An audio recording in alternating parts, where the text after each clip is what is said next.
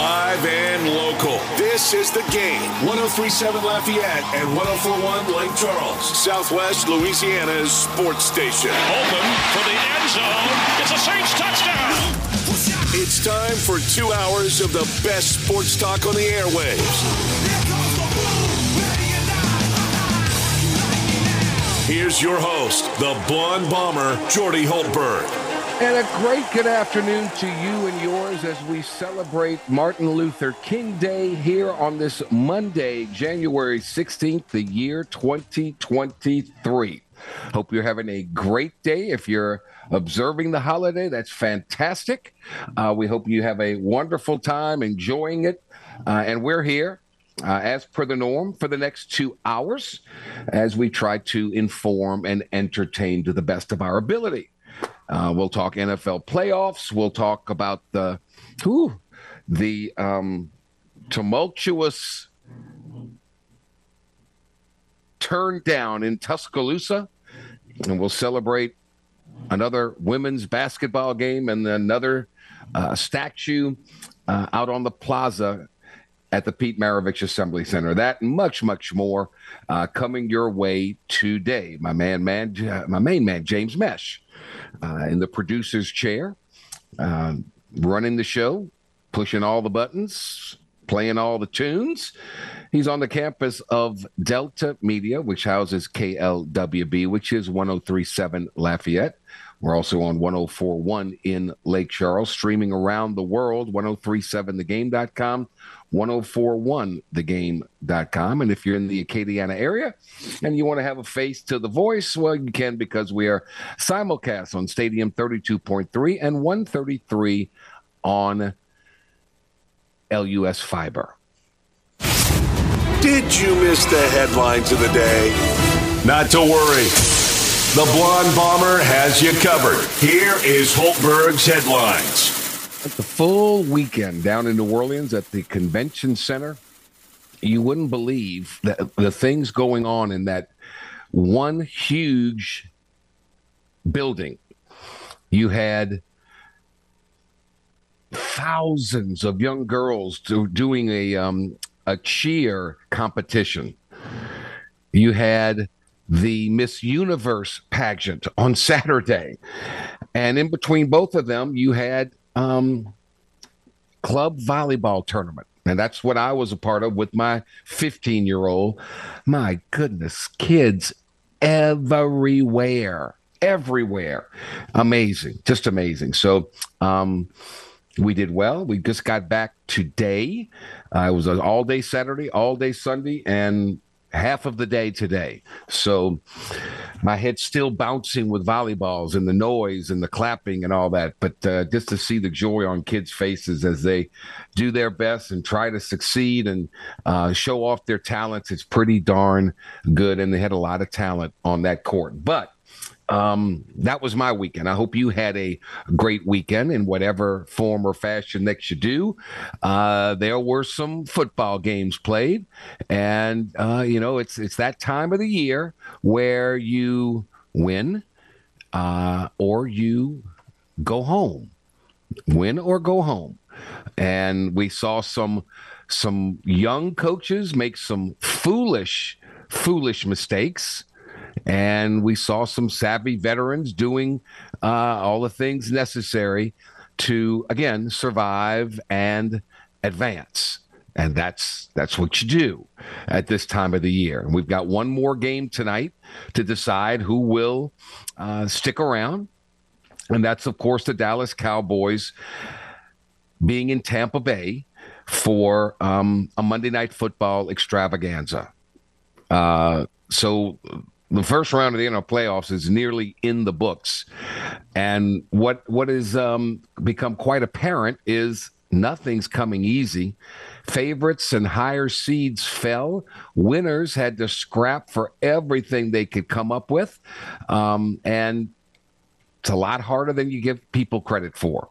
Um, five teams' season came to an abrupt halt. And we've got five others that all believe they're Super Bowl contenders. San Francisco beats Seattle forty-one to twenty-three.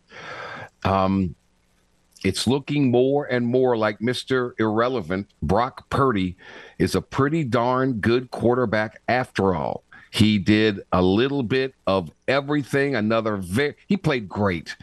He played great. You've got McCaffrey. You've got Deebo Samuel doing what they do. This is a tough team for whoever wins tonight between Dallas and Tampa Bay to have to face. Seahawks put up a good fight in the first half, but Niners just too good. Um, Geno Smith kind of rewrote his entire narrative. Now, whether that's enough to guarantee him a job in twenty twenty-three, that, that remains to be seen. But the bottom line is it's pretty obvious who won the trade with the Seahawks and the Russell Wilson split. Yeah. Yeah, I think so. The Seahawks did it, and Denver may be regretting it. How does how does Brandon Staley keep his job as the head coach of the Los Angeles Chargers? Well, an astounding comeback. One of the most astounding in the history of the N F L. The Chargers led twenty-seven zip in the second quarter. Ended up being the third largest erased lead in playoff history. I'm sorry, you're up twenty-seven zip. You got to coach better. You got to coach better. How did the Chargers get ahead twenty-seven zip? Well, um, the Jags quarterback threw four first half interceptions. Trevor Lawrence, not one, not two, not three, but four first half interceptions. But you know what? They never panicked. They never pointed fingers. They never got on one another. They just kept believing that they could play and that they could win. For the Chargers, just a typical Charger deal. Typical. A young coach, why not run clock? Why not? I'm not saying you to take the air out of the ball because there's still a lot of time left, but why are you snapping the ball? Why are you running a hurried-up offense? Why don't you wait till the play clock is down to four, three, then snap the ball? It's all about how much time is left in the game. Just crazy, crazy, ridiculous. Brandon Staley, I don't know how you keep your job. I just don't. Um, the Buffalo Bills. They're good enough to dominate every team in the league. They really are. But they also have so, uh, enough bad stretches to get themselves bounced in any round of the playoffs. It nearly happened yesterday. Buffalo squandered a seventeen-point lead and had to hold on late as Miami just couldn't work the clock right either. Josh Allen got a little sloppy. The two-touchdown underdog Dolphins kind of attacked. And just like that, Buffalo didn't look quite so invulnerable anymore. They got their act together. But you know what? Teams are supposed to be getting better as the playoffs go on. You make those kind of mistakes, you're not going to survive and advance. How about the New York Giants doing what the Giants do? They kind of sneak into the playoffs. Nobody thinks they've got much of a chance. And then, boom. Look at him. Here they go. Daniel Jones has ascended to a new level this year. His arm, but more importantly, his legs. He's not surrounded by the most talented core of N F L receivers and the like. But, boy, he makes quick decisions, and he is he is talented. And Saquon Barkley looks rejuvenated. He looks like the old Saquon, not the injured Saquon. The Vikings, on the other hand, well, I guess they turned out to be what everybody thought they were. A team whose record far outstripped their actual on-field performance. And God bless them, but Kirk Cousins once again came up real tiny when the moment was big. And the Vikings go into the offseason with the same old questions, the same old questions, same old questions. If the reason you play is to survive and advance, well, that's exactly what the Bengals did in a twenty-four seventeen win over the Baltimore Ravens, winning via a ninety-eight-yard fumble return by a defensive lineman by the name of Sam Hubbard. All two hundred sixty-five pounds, rumbling, stumbling, fumbling, going from one end of the end zone to the next. And uh, the Ravens were just about to take a fourth-quarter lead. That play happened. Bingo. Um A lot of people picking Cincy to get back to the Super Bowl. And if that's the case, Joe Burrow is going to have to step up and give, give a little bit more next Sunday in Buffalo. For Baltimore, well, most uh, the most ominous news came just before kickoff. Lamar Jackson, still sidelined with a knee injury, didn't travel with the team. That is the most odd behavior for a would-be franchise quarterback. Uh, he's scheduled to become a free agent when the new league year starts in March with Baltimore. And Lamar Jackson allowed that to go that far, allow that to happen? I don't know. I don't know. So we've got one more game left in the opening round tonight. Should be a good one. The Dallas Cowboys and the Tampa Bay Buccaneers, or the Tampa Bay Bradys, whatever you want to call them. Um, all the pressure in the world on the team with the star on the helmet. All the pressure in the world. Uh, so we'll see. We shall see. Um, meanwhile, golly, uh, I'll talk about L S U basketball uh, later on. Glenn West will join us. one oh six to sixty-six. one oh six to sixty-six. That's just, you know, you play a sport long enough. Mark my word, you play a sport long enough, you're going to get your butt handed to you at least once. It's going to happen. And that's what happened to L S U. They got beat by forty, and they had no answer, and that's all she wrote, by forty. And now they've got Wednesday at home against Auburn. We'll go over all the S E C standings for you down the road uh, here today. Um, great day yesterday, women's basketball. Um, and uh, they, they, they got another win. They are now eighteen and oh. And you look at the newest A P women's basketball poll, you've got South Carolina at eighteen and oh, number one. Ohio State eighteen and oh and number two in the country.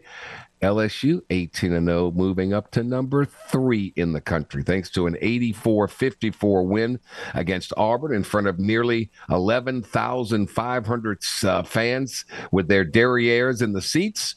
Um, and they all got there early to see, well, not all of them, but a lot of them got there early to see the uh, av- unveiling of the first L S U female athlete to have a statue decade- decade- dedicated in her honor, and that's Simone Augustus. So congratulations to her. Congratulations to Kim Mulkey. Congratulations to the L S U women's basketball team. They are pretty darn good. So that's just a couple of the headlines of the day. Um, we are football-centric. We'll take our first time out of the day. When we come back, Chris Rosvoglou will join us, and we'll talk about um, Sean Payton. Seems like every team that has a job opening has asked permission to talk to him, and why wouldn't they? Is he going to land somewhere? And what happens if Mike McCarthy and the Dallas Cowboys lose tonight? Does the Dallas Cowboy job become open? We shall see. We'll have that and much, much more when we return to the Jordy Hultberg Show on the Game, one oh three point seven Lafayette, one oh four point one Lake Charles, your home for the L S U Tigers and the World Series champs, the Houston Astros. Tune in every weekday at eight fifteen a.m. and three fifteen p.m. for the L S U Sports Update, presented by Tibbs Trailers here on The Game. one oh three point seven Lafayette and one oh four point one Lake Charles, Southwest Louisiana's sports station. And we are back nineteen minutes after the hour. The N F L playoffs, five games down, one game to go in this wild card weekend. We'll know whether um, the Tampa Bay Bucks or the Dallas Cowboys survive and advance to play against the San Francisco forty-niners in the divisional round. Lots of things going on in the N F L as always. And um, our expert, Chris Rosvoglou, who is a podcaster for Boot Crew Media, amongst many other things, so kind enough to join us. I'm so appreciative of it. Chris, good afternoon, my friend. How are you? I'm great, Jordy. How's everything with you guys? Everything is good. Um, the playoffs are Uh, are underway, and a lot, lot of teams out there that uh, that are out of the playoffs now, and you wonder if there's going to be some more job openings. How does the coach of the L A Chargers keep his job after that?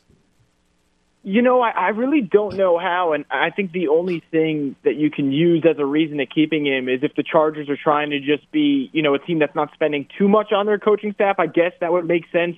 Staley currently makes four million dollars. If they wanted, let's say, a Sean Payton, that probably costs them five times as much plus draft capital.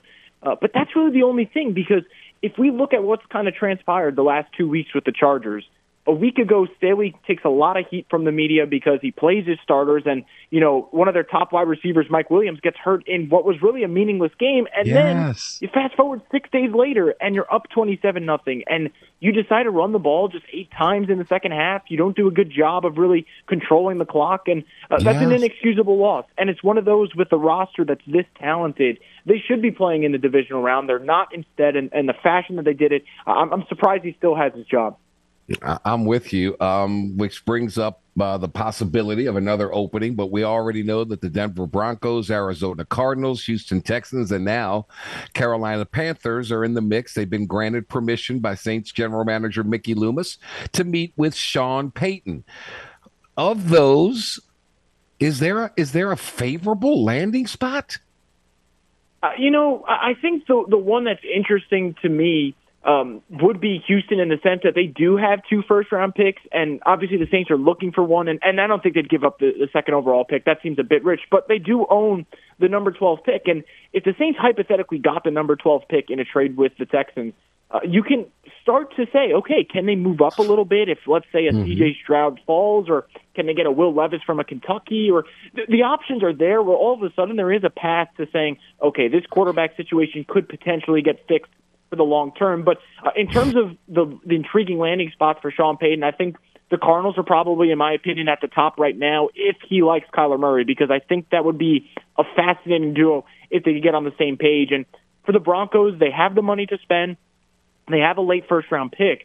But you have to be one hundred percent sure to, uh, certain that you can fix Russell Wilson. And if you think, right. so, okay, then Denver's job is appealing. But if not, it really isn't that appealing to me. So I'm looking at the Arizona one. If the Chargers job opens up, though, I'd imagine that would be considered what people think the, the ideal yeah. spot for Sean Payton. But right now I'm looking at Arizona, and from the Saints' perspective, you're kind of hoping it's Houston.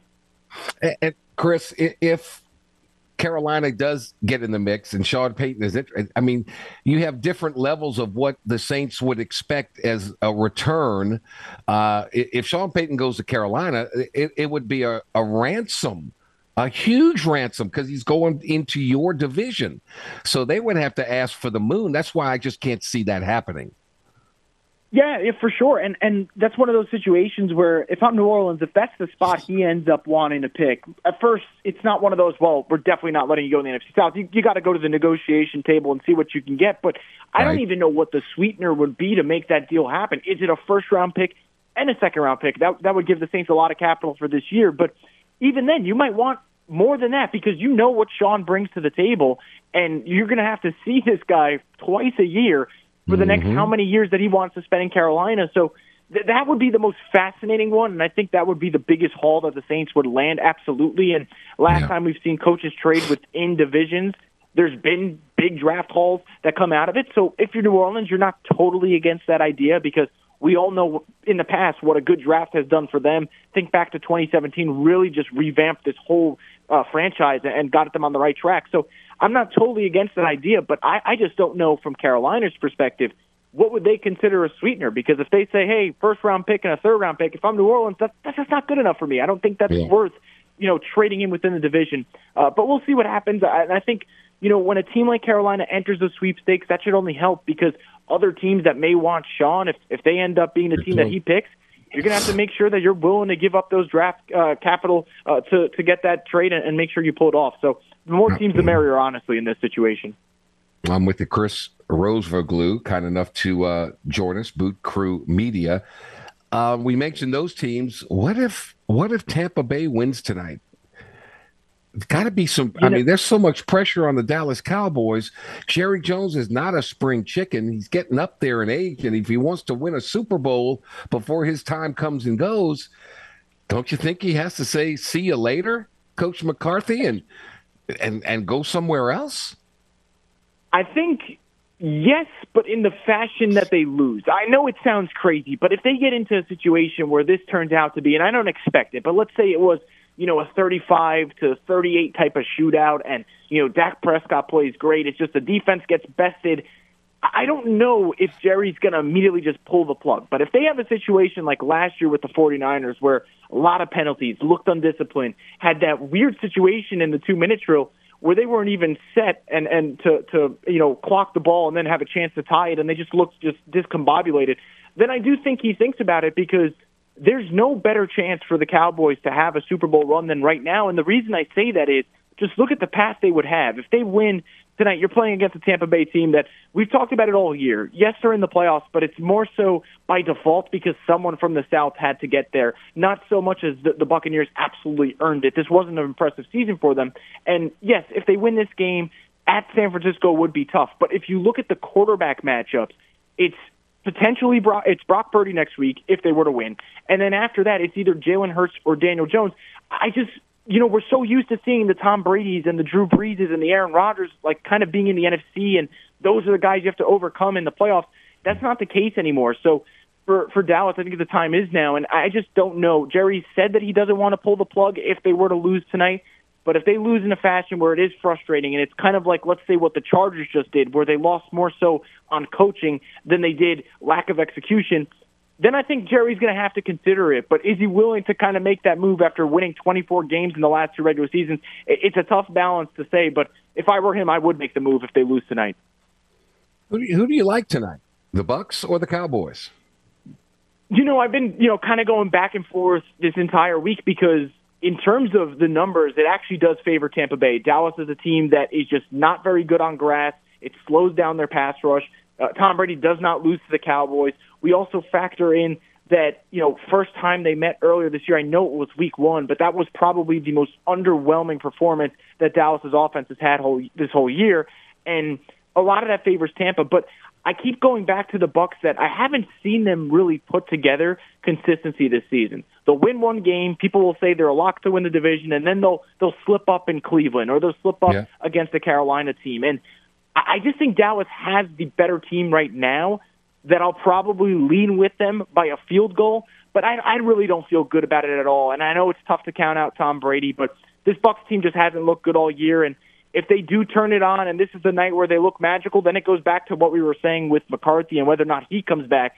Then then we'll readjust everything. But right now I'll lean Dallas, but it's so slight, and I, I really I felt good about a lot of games this past weekend. I don't feel great about this one.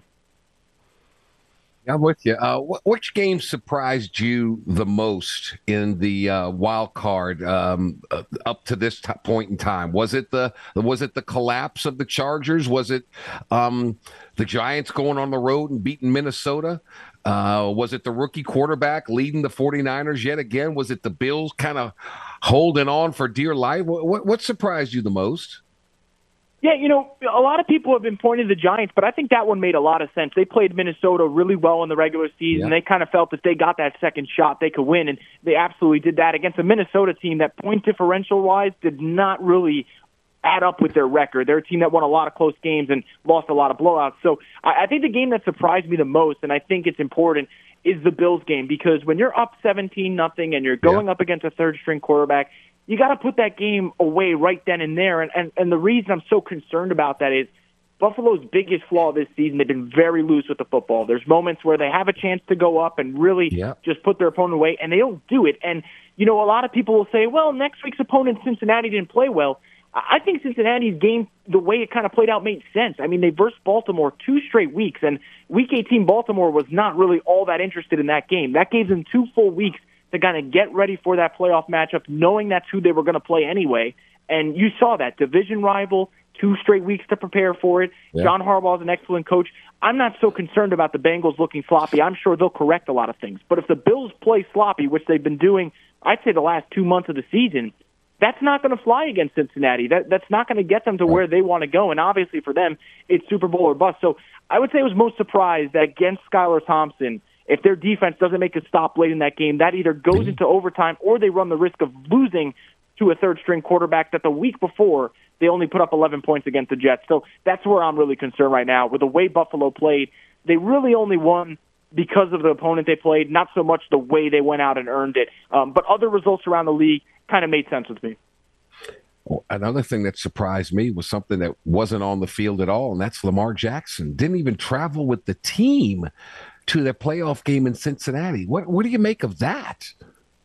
You know, there's so many mixed messages going on right now that if you asked me maybe two weeks ago, I'd say, ah, they'll get over it. He'll get franchise tagged. He'll be back. And I think when all of a sudden you got players like Sammy Watkins before the game saying, I hope Lamar decides to play. You have John Harbaugh not really wanting to answer questions right now because it's a frustrating spot. You have Lamar putting stuff out on social media to clear the air. Uh, you even have J K. Dobbins after the game saying, well, if we had Lamar, we would have won. There's so much going on, and I think there is a little bit, I don't want to say animosity, but I, I would say kind of hurt feelings in this situation where you lose that game with your backup quarterback. You'd imagine if Lamar's in there, you probably win it. Uh, yeah, I think there, there's a situation now that does unfold where it says, okay, does Baltimore tag Lamar with the intent of trading him for a couple first-round picks and maybe some change? And I don't think that's like out of the, the realm of possibility. I thought two weeks ago it wasn't possible. The more this goes on, the more I'd say confusion we get than actual answers. Uh, I think that Lamar, there might be some sweepstakes that kind of come up in the offseason, and boy, would that change everything, because he's the type of quarterback that if he goes to a different team and it's the right fit, and he can just revitalize that franchise. So uh, I do think the door's open. I, I know Baltimore would love to have him, but if you look at their track record the last couple of years, trading away Orlando Brown, trading away uh, Marquise Brown, they've gotten rid of their big-time players when it's time to get a new contract if they feel like they can replace them. And um, yeah. they would get a haul for Lamar. I'll just I'll never say never in the N F L, and especially now when there's so much he said, she said type of stuff going on. Right. I'm very interested to see how this plays out. Got to see if he's healthy. Uh, he misses a lot of games. He's a frail quarterback, and he runs around an awful lot, although he did a lot in the pocket this year. But um, the best ability is availability, so we shall see. Chris Rosvoglou, Boot Crew Media, thank you, my friend. You're always you're always on top of it, man. I, I greatly appreciate it. Have a great uh, rest of your Monday. You too, Jordy. Thank you for having me, as always. You're the best. Chris Rosvoglou. He is really, really good. Uh, if you didn't get what you wanted from Santa, don't worry. We have the gifts you really want in the Game Clubhouse at ten thirty-seven the game dot com or ten forty-one the game dot com. As a member of our rewards club, you'll have the opportunity to score excellent prizes like a one hundred fifty dollars gift certificate to Mister Lester Steakhouse at Cypress Bayou Casino Resort, or a twenty-five dollars gift certificate to Mabel's Kitchen at Cypress Bayou Casino Resort. We also now have forty dollars gift cards to Misfits Dine and Drink in Broussard, and a fifty dollars gift certificate to Richard Seafood Patio in Abbeville. But you can only score these prizes by becoming a member of the Game Clubhouse at ten thirty-seven the game dot com or ten forty-one the game dot com. It's free, it's simple, so go sign up today. We'll switch from the N F L to L S U. We'll get you uh, up to speed, and, and hoops, good for the women. Ooh. For the men, and Martin Luther King Day means N B A basketball, and the Pels are right now in Cleveland playing the Cavaliers. We'll update you on that score and much, much more when we return to the Jordy Hultberg Show on the Game, ten thirty-seven Lafayette, ten forty-one Lake Charles, your home for the L S U Tigers and the World Series champion Houston Astros. Every day is a Chamber of Commerce kind of day when you're listening to the Jordy Hultberg Show. This is The Game, ten thirty-seven Lafayette and ten forty-one Lake Charles. Your home for the L S U Tigers and Houston Astros in Southwest Louisiana. We're back on this Monday, January sixteenth, Martin Luther King Day, which means there's a full slate of N B A games, some underway right now. The Pels, the first quarter's just come to a close in Cleveland. New Orleans leads the Cavaliers twenty-five twenty-four. Indiana over Milwaukee at the half, seventy-six sixty-five. They're at the end of one at Madison Square Garden with the Knicks trailing Toronto twenty-nine twenty-five. And early on in the first in Atlanta, Miami trails the Heat, I mean, trails the um, Hawks eight to four. So um, we're sticking with hoops, and we bring in our good friend, uh, Mister Glenn West from two forty-seven uh, Sports, kind enough to join us. It was a kind of tale of uh, tale of two tales: uh, men's basketball, woo, women's basketball. Yeah, Glenn. Good afternoon, sir. How are you? I'm doing well, Jordy. I was a little surprised, though, you actually wanted to talk men's basketball today. I can't imagine well, I why you'd want to talk about it, that. I got to do it briefly, I, and I'll I'll preface it by saying this. If you, and I said this before, and I told my daughters this, uh, you play in sports long enough, that's going to happen to you. You're going to get your derriere handed to you at some point in time. Now, how do you react to it? And that's the case, and that's what has to happen with L S U. I don't know where they go from here, get beat by forty. They just looked they looked dead in the water, and that, that's going to happen. It's going to happen. Now they get to come back home. What's your um, appraisal of this basketball team? Um, I mean, I, honestly, they, they just got so much work to do. I mean, I think just you can tell – those are two programs that are in very different spots uh, in terms of their growth, in terms of how far they, they need to go.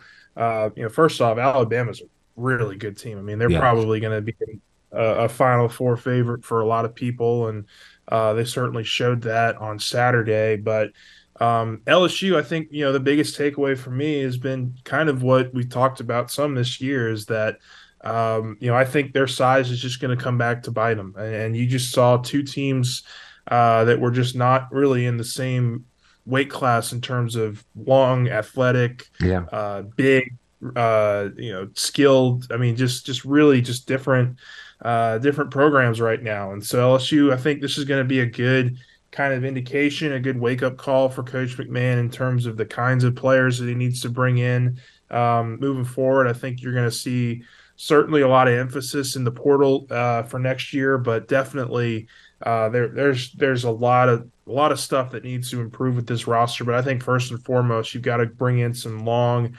athletic wings and hope you can develop them into you know really good, uh, competent yeah. S E C players. Yeah, they need size uh, and they need scoring. I mean, they were starting they they were they were playing so many three guard lineups, and it's Hannibal, Justice Hill, Cam Hayes, Adam Miller, all those guys are six four and below. Yep. And you had Alabama starting a six nine shooting guard who's probably going to be a top three pick in the draft next year. So that's right. That's they, exactly. they got to get they got to get bigger. So yep. that was my biggest takeaway. Uh, Brandon Miller, what a player. twenty-four minutes, yeah, eleven awesome. Of sixteen from the field, seven of eleven from downtown, perfect at the stripe, two for two, uh, thirty-one points, nine rebounds. Uh, L S U got annihilated on the boards again.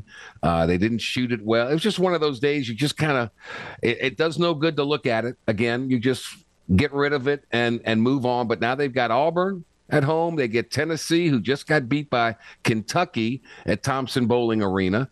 Uh, and then they've got to go back to Arkansas. Arkansas got beat as well. So this is a I mean, this is a cannibalization uh, of of everybody except Alabama at this point. Yeah, I mean, look, I think we kind of came in thinking that there was going to be a weight class here, and Alabama and Tennessee were going to be at the yeah. top there, yeah. Arkansas as well. Um, but I think really a lot of these teams right now are just kind of beating up on each other. I mean, um, you, and you can even throw L S U into that mix with the Arkansas upset. I mean, like, there's going to be games here where S E C teams that aren't favored uh, go in and they beat some of these – Uh, highly thought of teams. I mean, Arkansas is really going through it right now with uh, I think they're on a three-game losing streak in S E C play, which is really mm-hmm. uh, tough to swallow after they were a top ten team um, for most of the year. Um, you know, Florida looks like a team that can really beat anybody on any given night uh, if they if they you know get Castleton involved. And so, yeah, I mean, look, they got to play Auburn now, and Auburn uh, has been a kind of a not the Auburn that we've come to know in the last right. couple of years. They, they've really struggled, I think, offensively at times, and uh, they're, they've got a young team this year, and they've got to bring some of those guys along slowly. So there's there's opportunity there, I think, for L S U to potentially yeah. pull off an upset. But, um, they, I mean, the the, the the the glaring weaknesses of this team, if they they have to have a lot of things go right for them to be able to stay competitive in these games right now. I'll say it. I've said it before. I will say it again. This year's edition of L S U basketball, for them to have any chance to win, uh, they can't shoot eighteen for sixty-one. They've got to shoot no. upper forties, fifty percent from the field to have a chance, because they just don't have enough size, like you've mentioned. They don't have enough skill. They don't have enough talent at this point in time. Uh, that was kind of fool's goal with that preseason schedule. Now you get up against the big boys and you're starting to see what what it's all about. So um, they got to shoot the ball very well to have a chance. Meanwhile, Glenn, you know this as well as anybody, but you you tell me that coaching doesn't matter. Baylor's nineteen-year run in the A P Women's College Basketball poll is over. They've been ranked for three hundred sixty-five consecutive polls before falling out yesterday or today after losing twice last week. Um, Kim Mulkey's really, really good. She had a run, twenty-one week run at number one in the country from two thousand eleven to two thousand twelve. It's pretty darn good. And she's keeping it going. She's ranked third in the A P poll now, undefeated eighteen and oh. Crazy. Yeah, they're they're playing some tremendous basketball right now, and it starts um, – I, I, I think it starts with Angel Reese and what she's been able to do. I mean, she's yeah. uh, somebody – you know, I think Cody Worsham, who's the kind of the uh, all things be all L S U inside guy over there uh, within the programs and right. stuff, he uh, put out a nice tweet. You know, Angel Reese was averaging a double-double in the first half for these for every game this year. I mean, she's averaging, I think, twelve points – and eight rebounds in the first half alone. And she's, uh, she's, she's just been terrific. I mean, she's, you know, twenty-three and fifteen the other night uh, in another thirty point blowout of an S E C team. I mean, it's just ridiculous the kind of stuff she's doing. And I think one of the biggest things that you're seeing now is, uh, you know, you know, Alexis Morris is coming along. You know, right. you got Flau'jae Johnson really stepping into her own as a true freshman. So, like, they they're they're doing a lot of really good things right now. Um, and, and I think they're only going to get better. They're just a really solid team. Um, they're fun to watch. I watched this game on Saturday, and they they I mean they, they get up and down the court. They they they they turn tur- turnovers and they you know they turn them into points the other way. They've just done a really nice job, I think, of you know kind of staying consistent and not letting you know an easy schedule kind of be the defining thing of their team. They they're taking these teams and they're blowing them out you know every game and. Now you got this uh, this the South Carolina game that I think everybody's looking forward to in the next couple of weeks, but um, they, they've certainly uh, proven to be a, a really good uh, really good team that's, that's going to be a, a national championship contender. I see them as, to your point, um, Kim's developing them. They're getting better and better and better, and it goes back to, you know, first there was Shaq, then then Bob Pettit, then Pistol Pete statue, and now Simone Augustus was honored on Sunday before the game. Uh, have you seen the statue? Yeah, it's really cool. It's uh, her, you know, taking one of those patented mid-range jump shots that she really liked to take at L S U. Okay. Um, And, you know, I listened, went back, and I wasn't able to attend the ceremony, but I went back and listened to her speech, and it was really uh, phenomenal. I mean, she's obviously a, a legend in, in Baton Rouge and, you know, having grown up there and then gone to play ball at L S U right. and having all the success she's had in her career. Um, it's it's really a, a, a great hometown feel story. And, uh, you know, I know she's she's certainly done the, the program really uh, well, and she's continued to – be just a, a model, model, you know, kind of citizen mm-hmm. for, for a lot of, you know, young girls playing basketball and wanting to have that kind of impact on the, on the program. I feel for Matt McMahon. He's got, he's got a lot of work to do. And, and what's happened now is the, the, the, the flair of Kim Mulkey and the fact, you know, this is a basketball town when you win. And now yeah. they're drawing eleven thousand people to go watch them play in a game. I think you'll hear crickets maybe uh, come come Wednesday night when L S U and Auburn play. I hope that's not the case. I hope maybe the student we'll body is back, student section will be filled, maybe, and maybe they'll have some energy in the building. But he's got to be careful. You start going the wrong direction, and those people will, I mean, they'll fly away like seagulls. So school gets started tomorrow. I would imagine they have a lot more uh, student. They'll have a student kind of deal where they give away some free Raising Cane's or something. That's so right. That's they'll, right. they'll get some kind of crowd there. I, I don't have any doubt about that. And I think the, the Bruce Pearl effect of it all really brings out the, the opposing team's uh, student sections anyway. So that, there you go. That might be something. But, yeah, I mean, look, I, they've got a lot of work to do. I think the – the immediate thing is they just got to get a handle on the on the on the glass. I mean, they just got destroyed uh, on, on the glass this last weekend and yeah. really last week. They're in both games. They just were not very good on the boards, and they've they've got to get that fixed. And I'm just not sure if there is a quick fix for it right now. Uh, maybe later on in the season, but these next three uh, or four are going to be uh, tough, to say the very, very least. Uh, that early enrollees checked in. Uh, how many mm-hmm. early enrollees does uh, Brian Kelly have now? So we have uh, thirteen true freshmen that are on campus, and then ten transfers. All ten transfers are on wow. campus as well. So yeah. that's twenty-three new players that you're going to be incorporating here into your foundation. Uh, I think you see a lot of those transfers play next year. Uh, they've, they've done a nice job of attacking the portal at positions of need, uh, cornerback, defensive line. You're going to see a lot of those guys, I think, playing this time next year. So, um, yeah, they're going to be uh, they're going to be really, uh, I think, really a lot deeper team. You know, I think the foundation that they have returning on offense is extremely important to be having a championship run next year. Uh, the, the biggest question is going to be how they fit these new pieces in on the defense.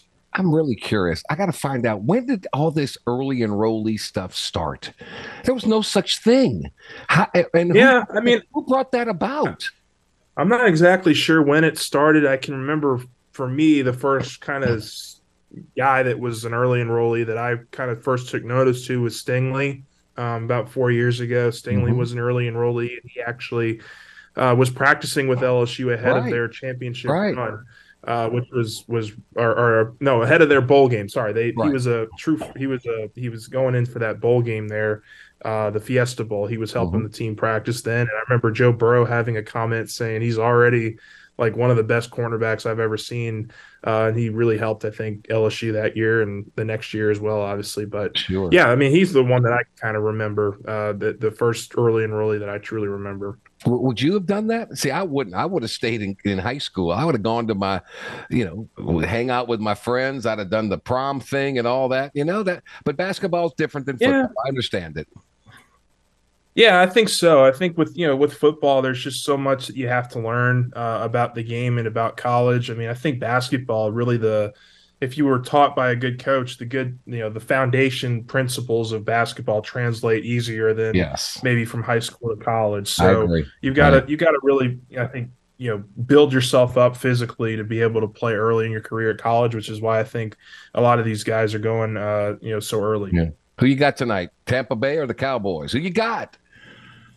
Uh, it's just hard to bet against Tom Brady. I mean, I, I'm, okay. I'm, I'm probably going to go Tampa Bay there. I mean, I, okay. I just think that when it gets into postseason time, if you're betting against Tom Brady, you're usually losing money. So, yeah. um, N F L unless it's a clear, definitive good. answer, unless he's going up against Burrow, I don't see him ah. losing. Uh, but uh, we'll see. I got you. I got you. Glenn West, you are the best. Enjoy the rest of your day, buddy. Thank you so very much. I really do appreciate it. Absolutely. Thanks, Jordy. Appreciate right, it. You take care. Glenn West um, does a terrific job covering uh, L S U sports. Um, wild card weekend comes to a close tonight. Cowboys are in Tampa Bay taking on the Bucks. Pre-game begins at seven, and you can listen to it here on The Game, one oh three point seven Lafayette and one oh four point one Lake Charles, Southwest Louisiana Sports Station. Back to wrap up hour number one after this timeout here on the Jordy Hultberg Show. Stay with us. A recent survey said that Game listeners prefer our station than filing their taxes. Take that, taxes. This is The Game. one oh three point seven Lafayette and one oh four point one Lake Charles, Southwest Louisiana's sports station. All right, now that you scored an Amazon Alexa or Google Home smart speaker for Christmas, you can now list, use it to listen to The Game, Southwest Louisiana Sports Station. Just ask your Alexa or Google Home to play The Game, Southwest Louisiana. It's that easy. So do the smart thing and have The Game, one oh three point seven Lafayette and one oh four point one Lake Charles with you at your office, at your home, and everywhere you go. Hour number two straight ahead. We'll delve into um, uh, updating of some scores around the N B A. We'll talk a little L S U women's hoops and uh, N F L playoffs. We are actually guest-free in hour number two. People um, uh, want to take the day off, and uh, and I certainly respect that. Uh, everybody deserves one every now and then. So we'll delve into uh, some topics, and we'll go for we'll hear from some some coaches and players, and uh, we'll we'll uh, we'll have some fun. I can promise you that. So hour number two straight ahead. The Jordy Hultberg Show here on The Game, one oh three point seven Lafayette, one oh four point one Lake Charles. Your home for the L S U Tigers and the World Series champion Houston Astros. One hour down and one to go. We'll be right back.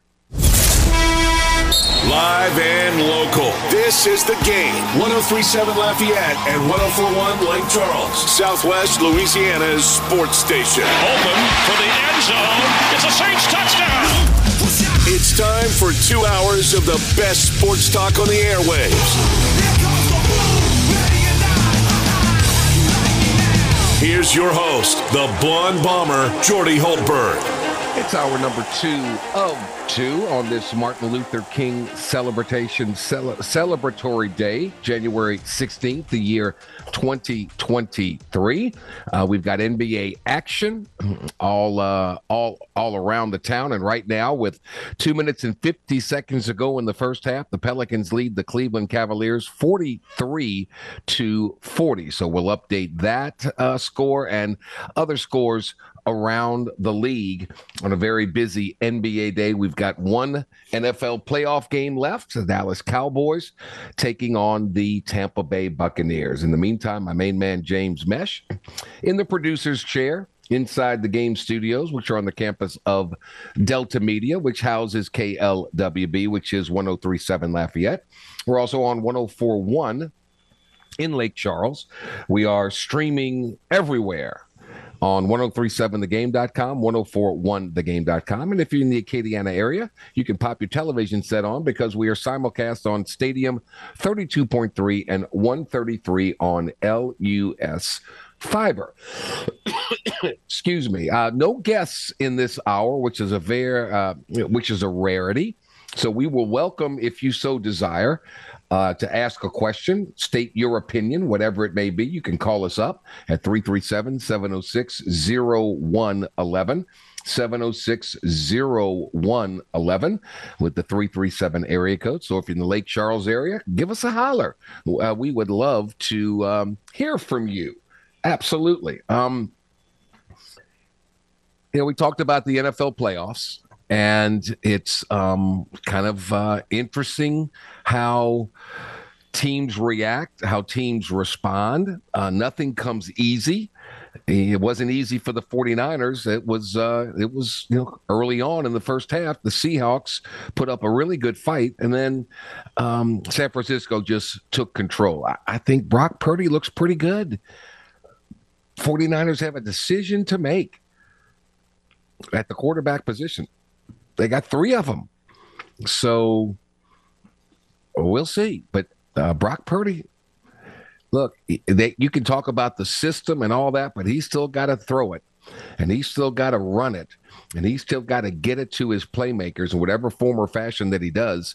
And he has, and the 49ers are on a on a roll, um, and they they look really, really good. I, I, I'm I'm waiting for the, the hammer to fall on Brandon Staley, uh, the head coach of the L A Chargers, up twenty-seven zip over the Jacksonville Jaguars, and they just did everything imaginable to lose the game.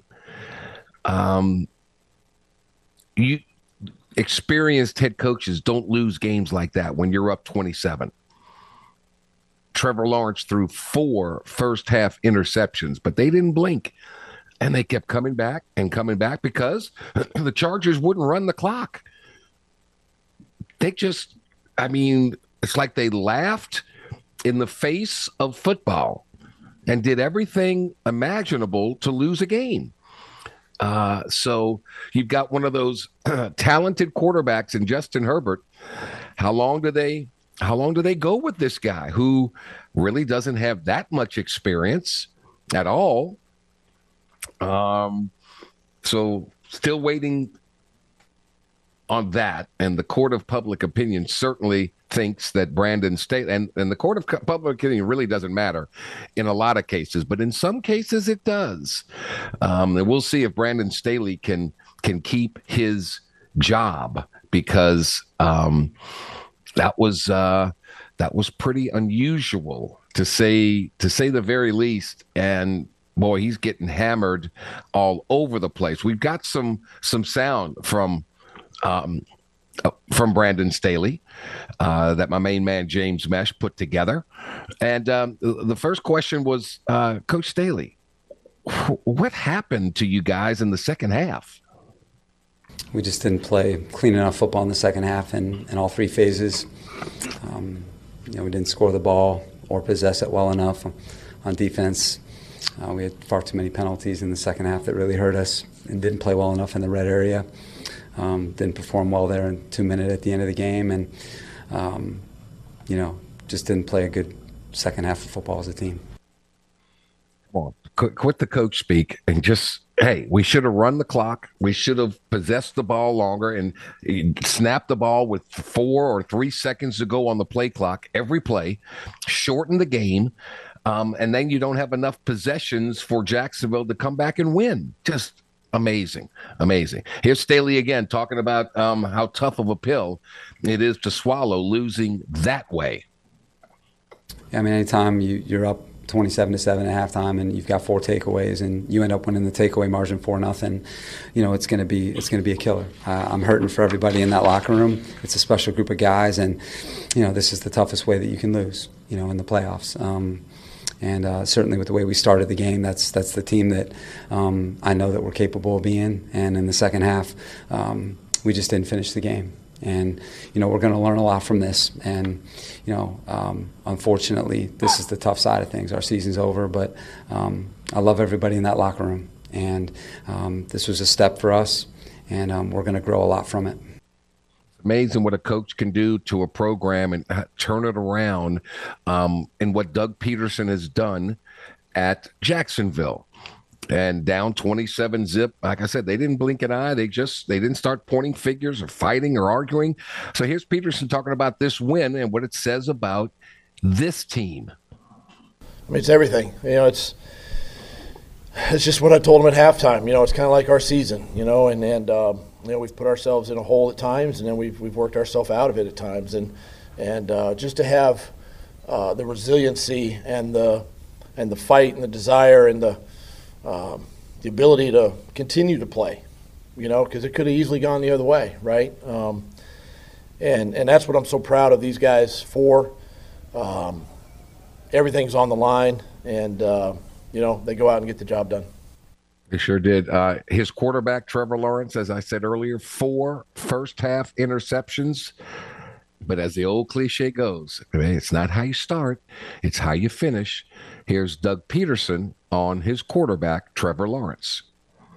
You know, I'll just keep saying it. It's a step in the right direction for him and for our team, for our franchise. And, you know, we love having having Trevor as our quarterback. And, and he never, I mean, he never flinches. He, it just, I mean, you saw the emotion on the uh, on the sneak, you know, and on the goal line. Um, you know, I think it was, the, was that the two-point conversion? You know, at that, you saw the emotion, right? And uh, and that's who he is. And um, I, I just uh, I love the fact that he's he's leading our football team, but it's a step in the right. It's a step in the direction that we want this organization to go. We want him to go, our team to go, and um, you know, uh, we just got to continue to build on that. So they survive and advance, and we'll see what happens to the Chargers and their coach and uh, as the days go by. Meanwhile, the uh, heavily favored Buffalo Bills, double-digit favorites, um, and they're good enough to to beat every team in the league and in a dominating fashion. Every single one of them. They have that much talent, but they also have bad enough stretches to get themselves bounced in any round of the playoffs. And it almost happened Sunday as they, the Bills squandered a seventeen-point lead and held on as Miami uh, couldn't couldn't get plays in on time with the with the play clock, and the Bills get the win thirty-four to thirty-one. Here's the head coach of the Dolphins, Mike McDaniel, talking about down the stretch, the, the communication from the sideline to the quarterback. What happened? Uh, issues within the huddle of communication and getting to the line of scrimmage. The excuse that you don't use, but that is a real compounding variable, is there's You know, there was a multiple amount of um, different people in the huddle where communicate, you know, when you're in a in a nice routine and you have a uh, may, maybe a group of offensive linemen um, that are being communicated to by the same person, you know, when you when you have flux like that, it, it happens. It shouldn't ha- happen as much as it did. Um, and then the the last one in particular had to do with uh, whether you know whether it was officials or coaching. You know, there was some communication that we'd gotten the first down, so then we were um, deploying a, a group of players for the first and ten call, and then it was it was articulated uh, that no, it was fourth down. So that miscommunication, that's that's all the stuff that you that you do in in this business is you um, you never stop finding the things that you can improve on, um, and and it's a uh, it was a piece of the reason, uh, you know, why we were unable to come out with a victory, but it, it definitely wasn't the only reason. There's a, um, a lot of people can uh, find several things that they could do better, um, including myself, which we will do pressing forward. It's a long-winded answer saying we we just gotta we gotta be on the same page. We gotta be smarter. We have to communicate better. We have to communicate quicker. Plain and simple. But they were competitive. Now they have to figure out their quarterback room. What's what's going to happen to Tua? Uh, meanwhile, Sean McDermott, even though uh, they won, he knows that uh, that's not going to be good enough as these playoffs continue. He talked about complementary football, and it just wasn't good enough. I just think overall we got to do a better job of, of at that point, um, you know, up seventeen. I think it was seventeen zip, and we turned the ball over. So um, at the end of the day, you turn the ball over, you die normally a, a pretty quick death, and when you turn the ball over, three, I think we had three, three turnovers, one for a score, and uh, and then we had the big punt return in there mixed in there as well. So, um, not very good complimentary football. Wasn't good complimentary football, to say the very, very least. Meanwhile, one game that uh, everybody thought there were a lot of people were on the New York Giants going into Minnesota and taking on the Vikings. And that's exactly what happened as um, Daniel Jones continues to get better and better. His decision making, he can throw it. He can certainly run it. Um, so many people dismissed him early on in his career, but it's amazing what coaching can do, and Brian Daboll has done a terrific job. Saquon Barkley looks rejuvenated, looks like he's turned back the clock a little bit, and uh, the Vikings and Kirk Cousins once again come up small when the moment is the biggest, and the Vikings now go into the offseason with the same looming questions year after year as they fall thirty-one to twenty-four. Um... Brian Daboll, Daniel Jones, his ability to run. How big a part of the game plan was that? No, I'd say the game plan that we put together um, on offense kind of was a game plan for the game. You know, we, what we did is what we wanted to do. I mean, there's always adjustments, but I thought Kafka and all the assistant coaches had those guys ready to play, and um, thought he called a really good game. He certainly did. Uh, their plan defensively was to try and stop the best receiver in football in Justin Jefferson. And Brian Daboll discussed that. I play good team defense. That's what that's what's required when you play a really good player. Um, don't wink, and the staff did a good job. And, you know, they hit some plays. They're going to hit some plays. They got some good players. But, you know, one of the keys was not to let eighteen beat us. Um, and I thought the plan, and then most importantly, the execution by the players. That's what's most important. Fourth and eight, the Vikings with a chance to do something. You got to throw it past the sticks. You got to get past the sticks and work your way. You can't. And that's here's Kevin O'Connell talking about Kirk Cousins, fourth and eight. You just got to get it done. Um, eight, third and ten call, whatever it was, you think you have a chance, and, and unfortunately we just, you know, didn't uh, it didn't end up coming down with that one for whatever reason, and, and on that fourth down, just trying to get some eligibles vertical, and and uh, ball ended up, you know, going underneath, and, and we didn't, like we had, you know, like we had done multiple times, T J underneath the coverage for catch conversions. Uh, they just were able to make a play, uh, but the intent was to try to continue winning the football, having a chance to win the football game with pushing the ball downfield, and just didn't open up for Kirk, and, and that's on me. Kirk Cousins, come on, dude. How long you been playing football in this league? Fourth and eight, you can't throw the ball four yards, three yards, five yards. You got to throw it ten, eleven, twelve.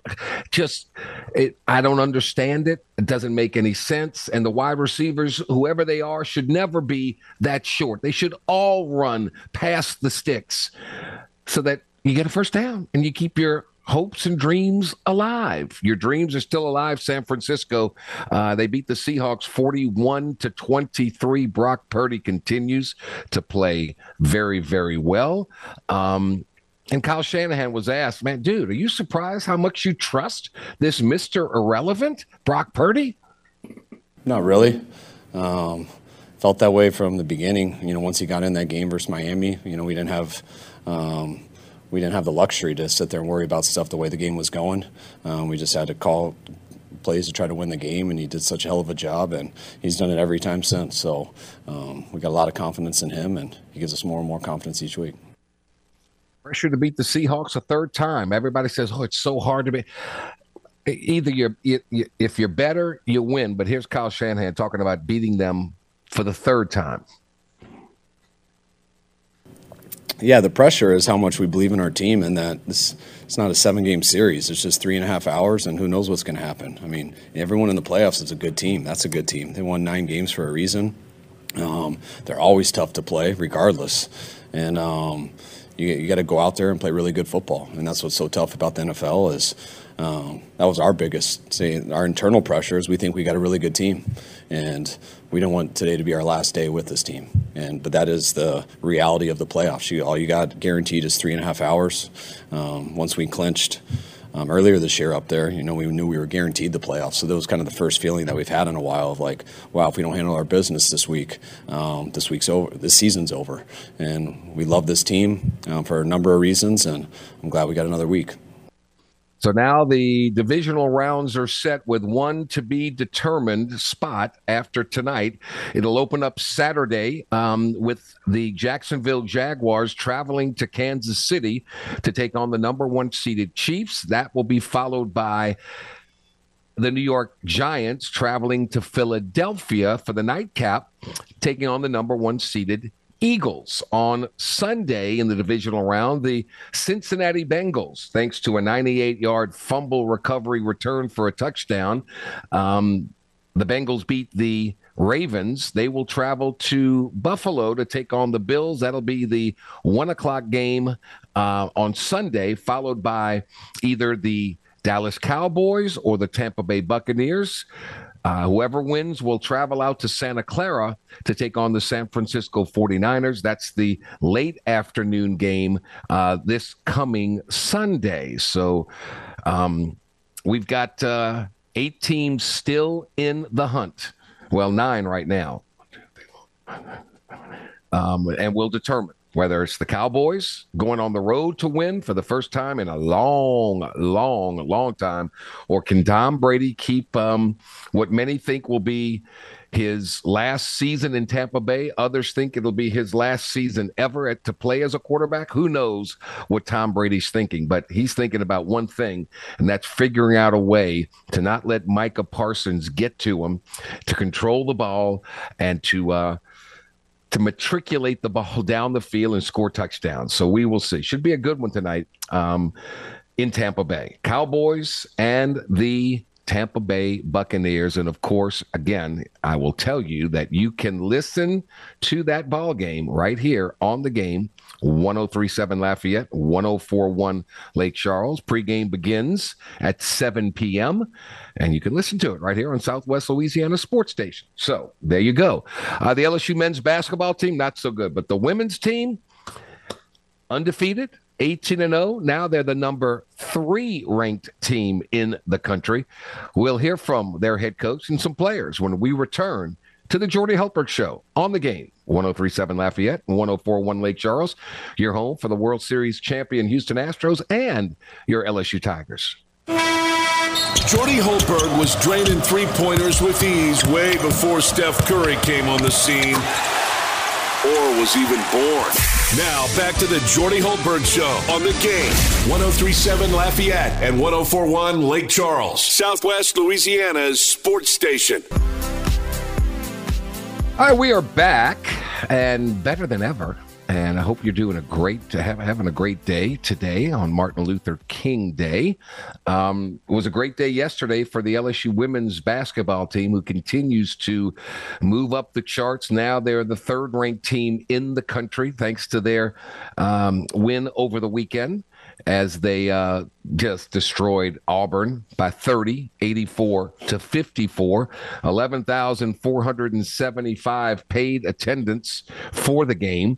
That's pretty good. The fifth largest crowd in L S U women's history. Uh, a lot of it because Simone Augustus was honored and recognized with uh, as the, the first L S U female athlete to have a statue dedicated in her honor. Um It's in the plaza on the north side of the Pete Maravich Assembly Center. If you're an L S U fan, I, I would highly recommend you you go walk to the plaza. Shaq was the first to have his statue unveiled, then the great Bob Pettit, then the legendary Pistol Pete, and on the female side, uh, not a not a better player ever than Simone Augustus. So that's that's terrific. Meanwhile, on the court, they just keep on keeping on. Um, It was Alumni Family Day, and about one hundred former L S U women's players were in attendance, and as well as all the current players and their families. And the Tigers put on a show. Uh, Angel Reese had her eighteenth double-double in eighteen games with twenty-three points and fifteen rebounds. Angel Reese, after the game, talked about closing in on some program records and what a blessing that is. Um, it's meant a lot to me. Um, I'm just playing, playing the game. I didn't know I was break, breaking these records until you guys had mentioned it, but I'm just doing whatever it takes to win. I'm happy to be, um, just to be mentioned with Sylvia Fowles, Simone Augustus. It's, it's really a blessing, and I'm happy. She should be happy. She's quite the talent. Um, I've talked about Flau'jae Johnson and how important she is, and right next to her is Alexis Morris. Um, as as she goes, so goes this team. She had twelve points and coupled that with ten assists. And she talked about the fun that this team is having regardless of what she does. Yeah, absolutely. I feel like I'm having a complete all-around game because I'm not just making, like, getting points, points for myself, but I'm making my teammates better. And, you know, if I can get them confidence – and I know I can go score the ball, so my job is to make everybody else around me better. It's not just, it's not all about scoring. And last year that was my role, but I'm in a different role this year, and that is to make everyone else around me better. And Coach Mulkey gets gets on me a lot for passing up shots, but I'm just having fun with my teammates scoring, and I'm scoring. We having fun. I think that's most important right now. Uh, yeah, winning. Uh... makes everything fun, and that's that's awesome. Two really talented uh, players. Uh, Kim Mulkey kind of summed it up perfectly um, about the day with Simone Augustus' statue, the alumni, the family.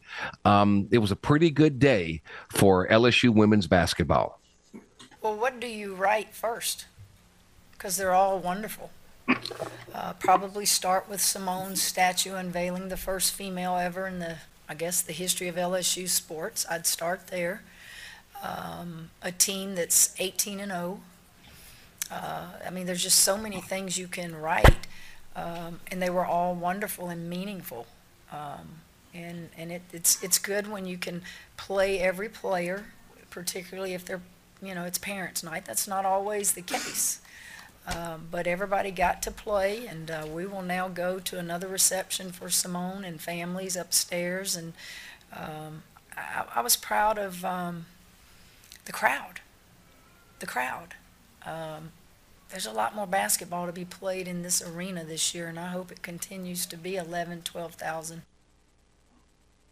Wouldn't that be fun? Uh, and wouldn't that be fun? Um, it, she kind of, it's kind of like she's saying something, but is it true? She talks about takes a, takes a while to build a program.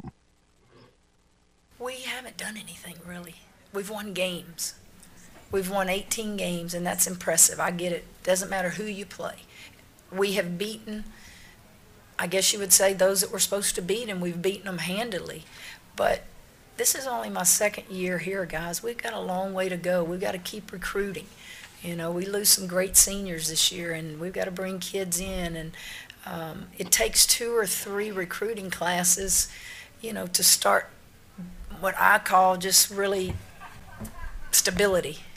And I think we're doing that. I think the transfer portal allowed us to bring in a lot of new pieces. I'm enjoying coaching them. We got fatigue there in the second half. There was a spurt in the third, spurt in the fourth, where we got fatigued.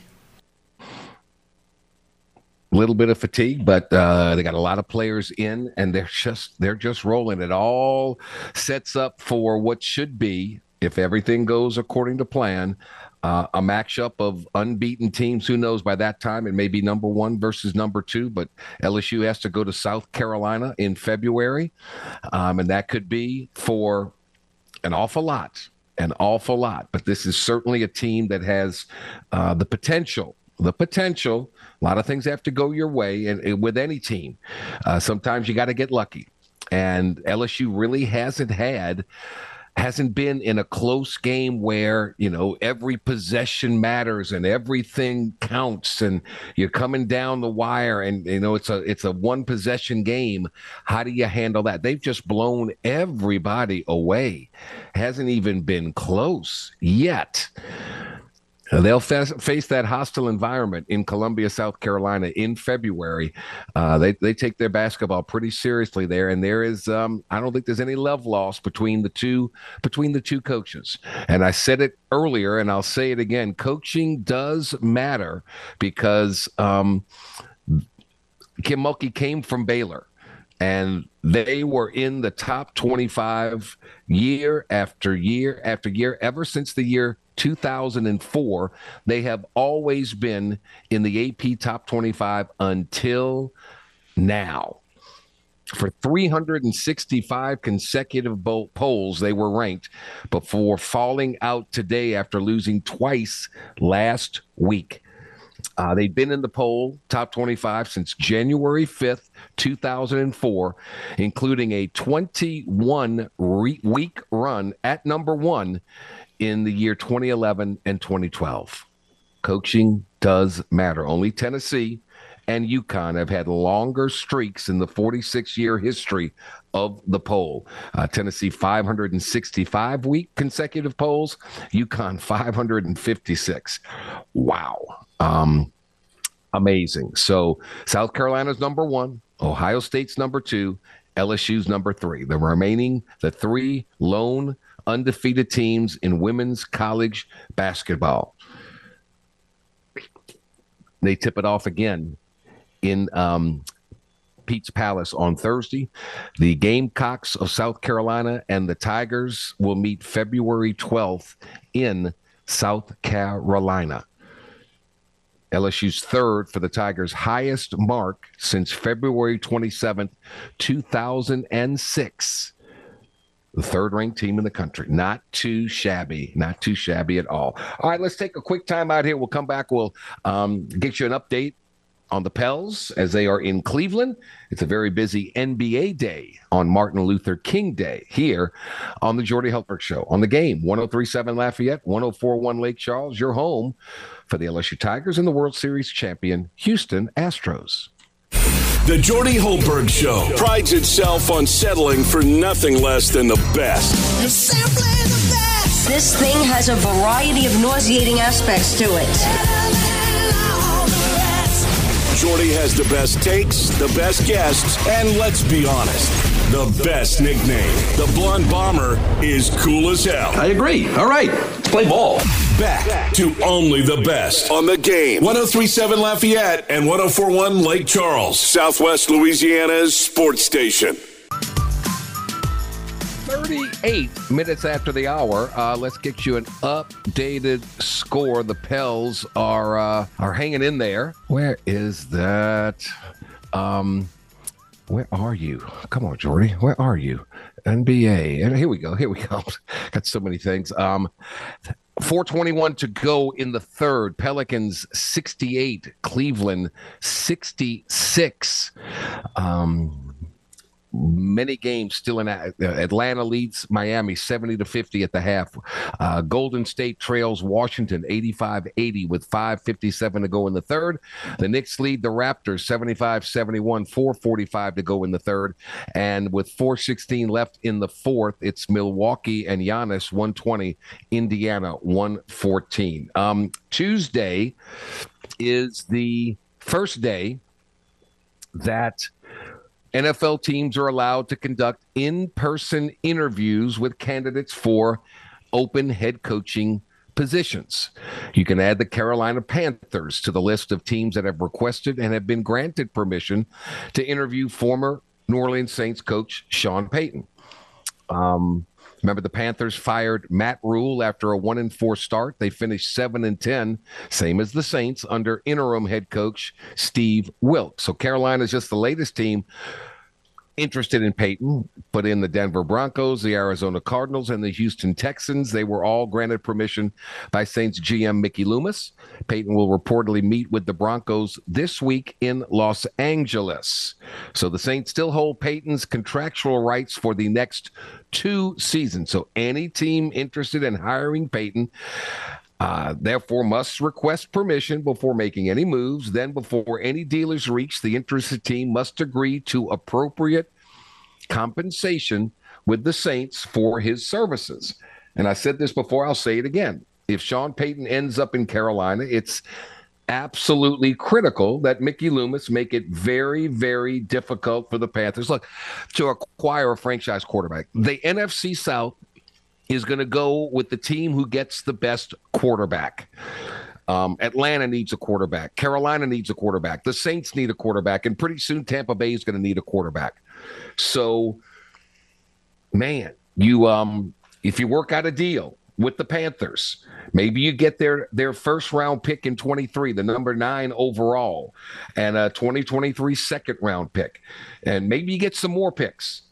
Um, no matter what you get, though, you take that package and you put it all together and you make a deal with the Arizona Cardinals to move up to number three in this year's draft. Now, you know, I don't believe Chicago is going to want a quarterback. I just don't believe they are. So let's say quarterback goes at number two. There's a lot of quarterbacks out there. Bryce Young, Stroud from Ohio State, Levis from Kentucky. One or all of the above might be available at number three. I think that's what the Saints have to do. They've got to they've got to wheel and deal and do something. So I think the Saints are hoping and praying that um, somebody gets Sean Payton. And to their best benefit, to their best benefit, it would behoove for Sean Payton to go to Carolina. But why would he go to Carolina? Okay, so so Houston doesn't have a quarterback. Uh, Arizona has one, but is he sold on Kyler Murray? Is he sold in Denver on Russell Wilson? Can Sean Payton has an ego now, as do all coaches. Maybe Sean Payton says, I'm going to show you how good, good of a quarterback, dude, I am. I'm going to resurrect Russell Wilson. I'm going to make him come back and become the great player that he was when he was in Seattle. I can do that. Maybe, maybe he can. Maybe he feels that way. I don't know what Sean's thinking. Excuse me. I don't know what he's thinking. The money's going to be great wherever he goes. Um, so quality of life. Does he want to go to Denver and be in that cold weather half the season? Does he? I, I think the optimal position would be the Chargers. But, you know, like Nick Saban said when he was at Michigan State, I'm, I'm tired of being the, the stepchild. Everything is Michigan, Michigan, Michigan. I, I got to get out here. I got to get out of here. It's the Lakers. It's the Dodgers. It's the Rams. And then it's the Chargers. The Chargers are way down the totem pole. I don't know. Now, he's living out on the West Coast because of his deal with Fox. Um, maybe he wants to stay there. I don't know what Sean Payton's thinking. But I know that the Saints need a quarterback. And they need one right away. And the only way they can get one is to cut a deal, have Sean Payton go somewhere and get some deals and put some things together to move up in the draft to get yourself a quarterback. That's period. That's it. Um, I like Bryce Young. I'm not a quarterback evaluator, but I saw Bryce Young play on the biggest stages and um, and really play well. Really play well. You play in that S E C, that's kind of a mini N F L. Now, yes, he'd have something to learn, and people are talking about his size and how he's not the strongest. Come on. The dude, the dude can play football. And he can run around. He can bide time. He's more of a throw first, run last. So I like him. I know C J Stroud has the, the size and all that stuff. I, I don't know. But the, I do know the Saints need a stinking quarterback. So um, Mickey Loomis confirmed last week that Dennis Allen will be back as the coach next season. So there you go with that. So it's not – Sean Payton's not coming to the Saints. And, and I think Sean Payton's going to interview. I think he's doing his research. And I think he's waiting to see what happens tonight. Because – and I don't think tonight's the end-all, be-all for the Dallas Cowboys and Mike McCarthy. Is it Super Bowl or bust? Jerry Jones wants another Super Bowl. And Jerry Jones is getting up there. I don't know how many trips around the sun he's going to have um, running the Dallas Cowboys. Now, his family's involved, and that's. But he wants that. He wants that. And uh, does Sean Payton want to be joined at the hip with Jerry Jones, who has never been one to back away and and have his say? And he has the right to do that as the owner. Maybe that's why they haven't been to a Super Bowl. Maybe that's why they haven't been to an N F C championship game in forever and a day. Maybe he needs to let the football people do the football stuff. Let the coaches coach. That, that's neither here nor there. That's Jerry Jones, and he's a billionaire, and he can do whatever the heck he wants with his toy, the Dallas Cowboys. Uh, it, it's amazing how he's built that up and the value that franchise is now. It's it's it's amazing. So I credit him for that. But does Sean Payton want that? Does Sean Payton want to be a part of that? Does he does he want to go to a place with that doesn't have a good quarterback? I don't know. Does he want to go to Houston? Um, but that that franchise seems to not be very um, in sync. Ownership, front office. It just it just doesn't work. So I don't know what Sean Payton's thinking. Maybe Sean Payton thinks he can come in there and, and walk on water and cure all ills, and, and, and he can ride off into the sunset as one of the greatest coaches ever. Look what he did with this flout. Look, oh, look what he did with the Saints. Look what he did. Look what he did. It was kind of remarkable. But yeah, only one Super Bowl, but boy, they sure got uh, the old Phillips head screwdriver a couple of times that, that kept them away from the potential of another one, or and or at least two more. But so it's it's kind of funny that the Saints' success kind of correlates and hinges on their ex-coach and what he does.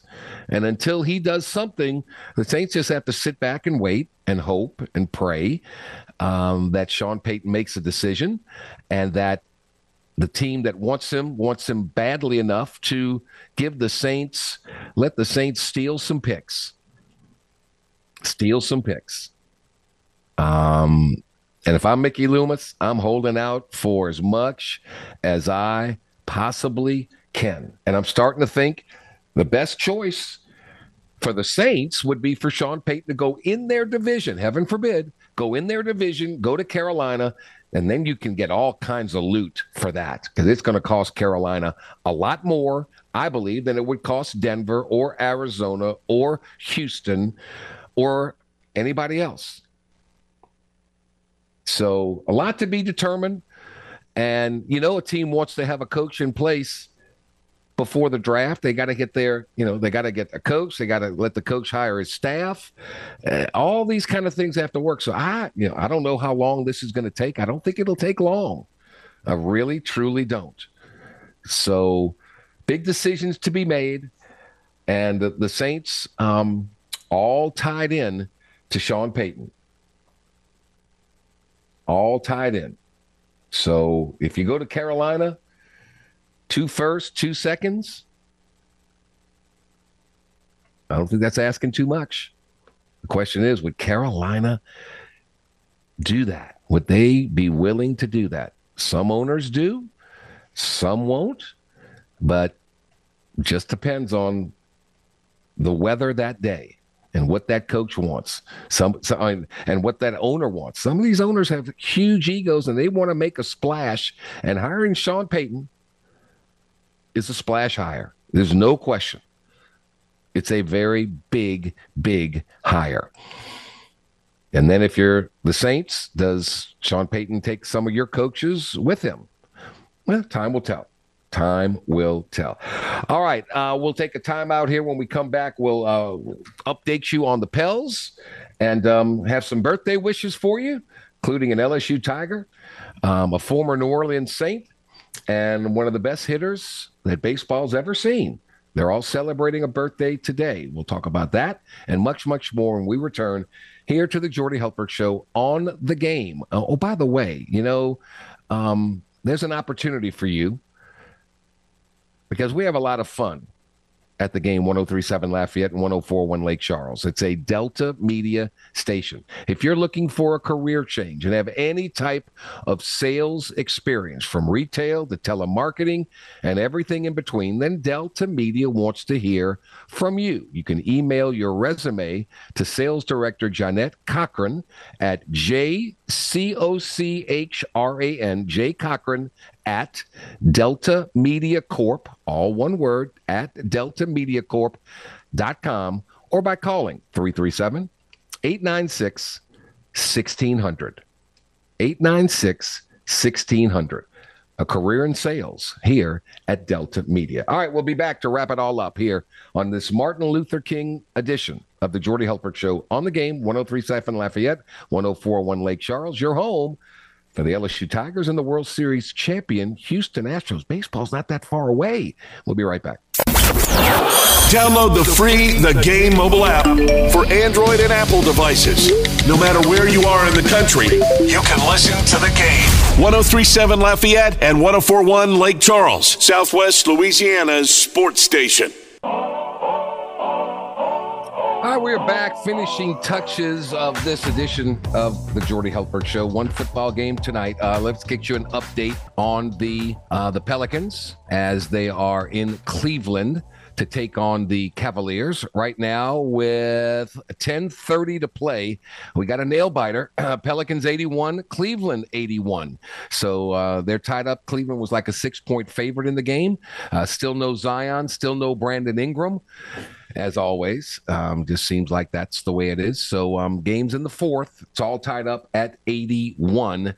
And um, the Pels right now, uh, third in the Western Conference, uh, but slipping back a little bit as um, Denver keeps on winning. They've won six in a row. Memphis has won nine in a row.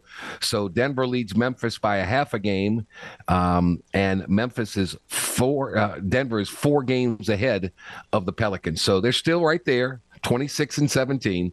Uh, can they get their tenth win away from the Smoothie King Center? They're nine and twelve on the road. So we shall see. All right, tonight, Dallas, Tampa Bay. Dallas looked awful in their Week eighteen game. Tampa Bay just kind of played everybody in their Week eighteen game. I think Dallas is the better team. The only way Dallas wins is if they get out ahead early, get their confidence up so that Dak does not have to take all these chances and throwing the ball up for grabs. They got to get their running game going, and they got to ground it and pound it against Tampa Bay. If it's close in the fourth quarter, you know what's going to happen. You know what's going to happen. So I'm going to take the Cowboys to win this one. Um, I, I still don't believe Mike McCarthy's safe, even with a win. I think he's got to go to the Super Bowl, and then he'll be safe. I just don't believe it. Um, I just don't believe it yet. I may be wrong, but that's just my humble humble opinion. So we shall see. All right, if today, January sixteenth, is your birthday, happy birthday from all of us to all of you. Oh, he's in the playoffs.